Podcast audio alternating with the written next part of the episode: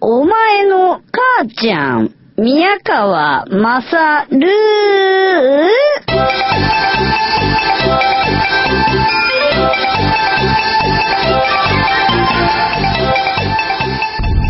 話一旦ちょっと変わりますけど、サイパンというところの面白いのは、やたらグアムよりもハワイよりも日本人に向けてかなりあの歩み寄ってくれてるところなんですね。お店とかもひらがなで書いてあるんですよ。だからね、子供が読めて結構迷惑です。 エービーシー ストアに行こうと思っても子供連れて行くでしょ。そうするとね、あのー、エッチって書いてあるよ、エッチって何売ってるお店なの、よくわけわかんないんですよ。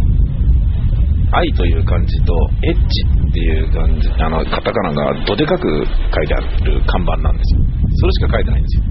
なんだこれ。扉見るとひらがなでこう書いてありました。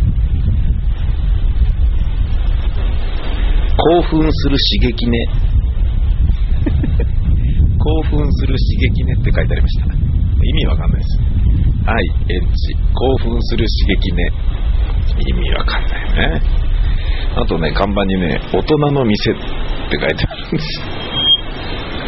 よ。わけわかんないでしょ。これだけでわけわかんないです。ハウリング起こしてますよね。しょうがないっちゃしょうがないんだけどさ、そういう感じですね。あとね、俺が笑ったのはね、あのー、多分これキャバクラだと思うんだけど、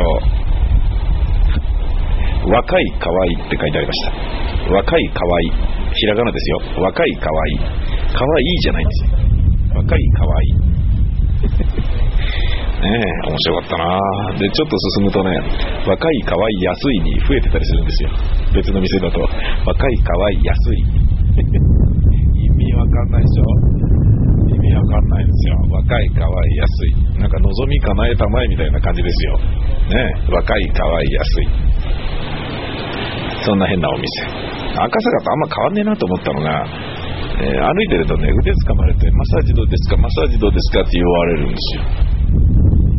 全然一継ぎ通りと変わらねえじゃないか、東京の赤坂の。そんなことを思ってましたね。あの風ゴーゴー言ってるけど全然寒くないですね。逆に蒸し暑いぐらいなんですね。夜はそうでもないか。昼間はね、やっぱね、ハワイとかに比べて蒸し暑いな、サイパン、グアムはね。でもう俺慣れてきましたね。グアムに行った後にサイパンに来てるから、このあの民族的な匂い、島に降り立った時にプーンと漂ってるあの臭い匂い、あれ全然僕はもう臭いと感じなくなりましたもん、うん、逆に好きだよぐらいな感じになりましたね。さて、えー、最後にですね、あダースというインドエステの男が最後にあの僕を送る車の中でいろいろおしゃべりしてくれてですね、まあ、あの僕は例によって今かけてるのは シーディー かい、 シーディー じゃなくてラジオにしてくれないかい頼んだんですね。そしたら現地の エフエム のラジオをかけてくれて、トークが聞けるんだけど全部英語で、まあっていうかラジオかけてっていうのも英語でね、片言の英語で一生懸命頼んだんですけれども、でダースもインド人なんだけど、インディアンなんだけど英語で喋ってくれて、サイパンで働いてますからね。えーLike this station とかなんか言われて、 OK good とかなんか言って、まあラジオだったら何でもいいと言った場所でのラジオを聞きたかったっていうだけのことなんですけどね。あのトークしてましたね。でも何言ってるか分かんねえから、まあもう聞いたところでね、音遣いだとか エスエス とかそういうの聞かないと、サウンドステッカーなんですけどね、ジングルとかそういうのはね結構かっこよかったですけどね、さすが エフエム っていうまあ感じだったんですけど、でそこからね、あのーあなたは、えー、とサイパンに住んでるんですかっていうことをちょっと聞いたの。そしたら、いや住んでるけど、えー、あとはちねんいるっつって、なインディアン、インドの人で、えー、なんか働きに来てると。サイパンのインドエステはあそこしかないから、あそこに受かったら、ね、あそこで働くことになったら来るのは当たり前だっていう、他の選択肢はないっていうことを言ってましたね。えー、インドはやっぱ貧しいので、こういうところで働けるのはなんだかんだいいと言ってました。家族は、えー、ワイフと、えー、ワイフとうーん子供がインドにいるって言ってましたね。お父さん仕事何やってんのって言ったら、今日けない死んだって言ってソーリーソーリーってやたらと僕に言わせてました。そのダンス、えー、サイパンで去年働き去年来て働き始めてから、えー、じゅうねんかんはいられると思うので、あとはちねんかんはいられると思う、ここで働いてると思うっていう言い方をしていましたが、そ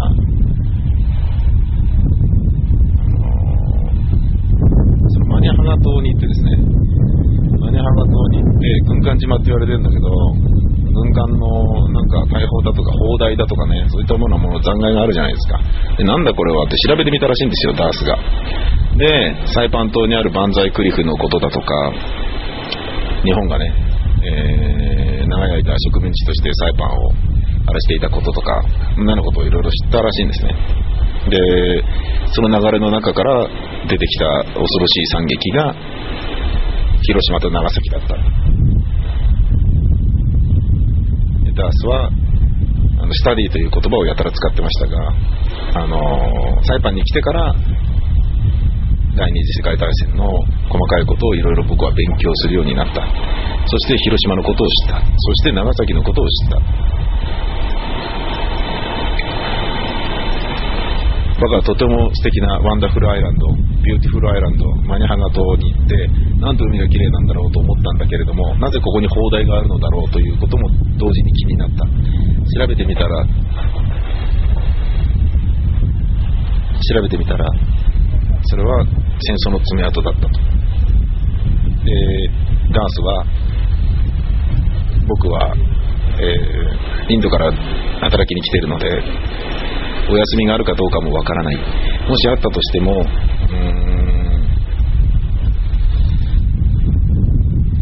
短いかもしれないが、僕は今年の、えー、オクトーバーオアセプテンバーって言ってたからくがつかじゅうがつに、えー広島と長崎に行ってみようと思うと言ってましたね。そしてそこで何が起きたのか見に行きたい、調べたい、知りたい、スタディしたい、そう言ってましたね。 Thanks for studying と僕は最後に言って別れました。泣かせる話です。僕らは戦争を知らずに育った子供たちがそのまま大きくなった大人ですね。だけどサイパンで偶然働き始めることになったインドスパのインド人が、インディアンが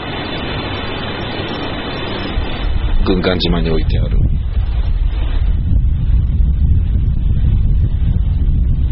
砲台を見て広島と長崎に興味を持って、なおかつ日本にね、サイパンから日本に渡るんだってえらい金かかるから、その分家族に仕送りした方がいいだろうに、だけど僕は行くって言ってましたね、広島と長崎。すごい泣けてきましたね。でこのことから言えるのは、じゃあ結局そのダースさんにダースに習って我々ももっと広島のことを、長崎のことを、うーん日本が犯した植民地支配の話とかを、そして原爆を落とされた話を、うん、やっぱね辛かったけどね、あの俺もダースの口からアトミックボムっていう言葉が出た時はなんかキューンときましたけど、そういったようなことを自分の子供の世代にもっと理解するように勉強を促すべきなのか、そして知らない若者たちは良くないよっていうふうに教えていくべきなのかっていうのも、うーん その、その辺のね是非とかは全然分かんなかったんですけど、ただまあ知っとくべき過去であることは事実で、えー、もっともっと興味を持たなければいけないという言い方はないかもしれないけど、絶対的に知らなきゃいけない常識という部分では必ず存在するわけで、でも植民地支配していたところに、ね、こうして遊びに来てたりするわけで、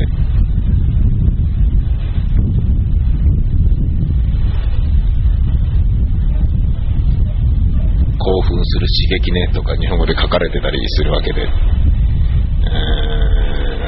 まあ、いろんなことを考えるようなひとときですね。うーんインド人、インド人のダースは、えー、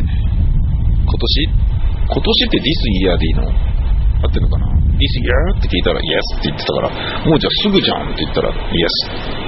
急いで行きたいって言ってました。もしかしたら、えー、広島長崎のホテルでインターネットつないでこの放送を聞いてるかもしれないですね。まあほとんど日本語喋れなかったんでね、言ってる意味も分かんないと思うんだけど、まあ車の送り迎えはね、あの現地の人もしくは現地で働いている人とおしゃべりができていいなというふうに思ったことだけは確かです。それではまた来週、さよなら。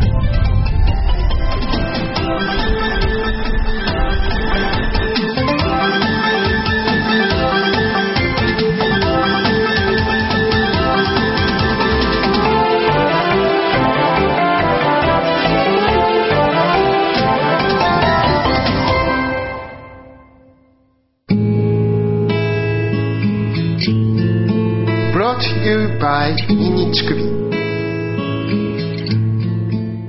河合が歌う恋はフィリピン。劇団ビタミン大使 エービーシー 公式ショップサイトビタミセでせんえんにて好評発売中。買ってね。河合が歌う僕はロリコン、劇団ビタミン大使 エービーシー の公式ショップのサイトビタミセで好評発売中。聞いてね。 ティービーエス ラジオ主催、劇団ビタミン大使 エービーシー 公演、歩通りろくばんの柱がないので。作演出は出演もしている私宮川勝。じゅうがつむいか木曜日からここのか日曜日まで新宿紀ノ国屋ホールにて、取りあええー、取り扱いはチケットピア、ローソンチケット、E プラス、木のチケットカウンターにて、えー、よろしくー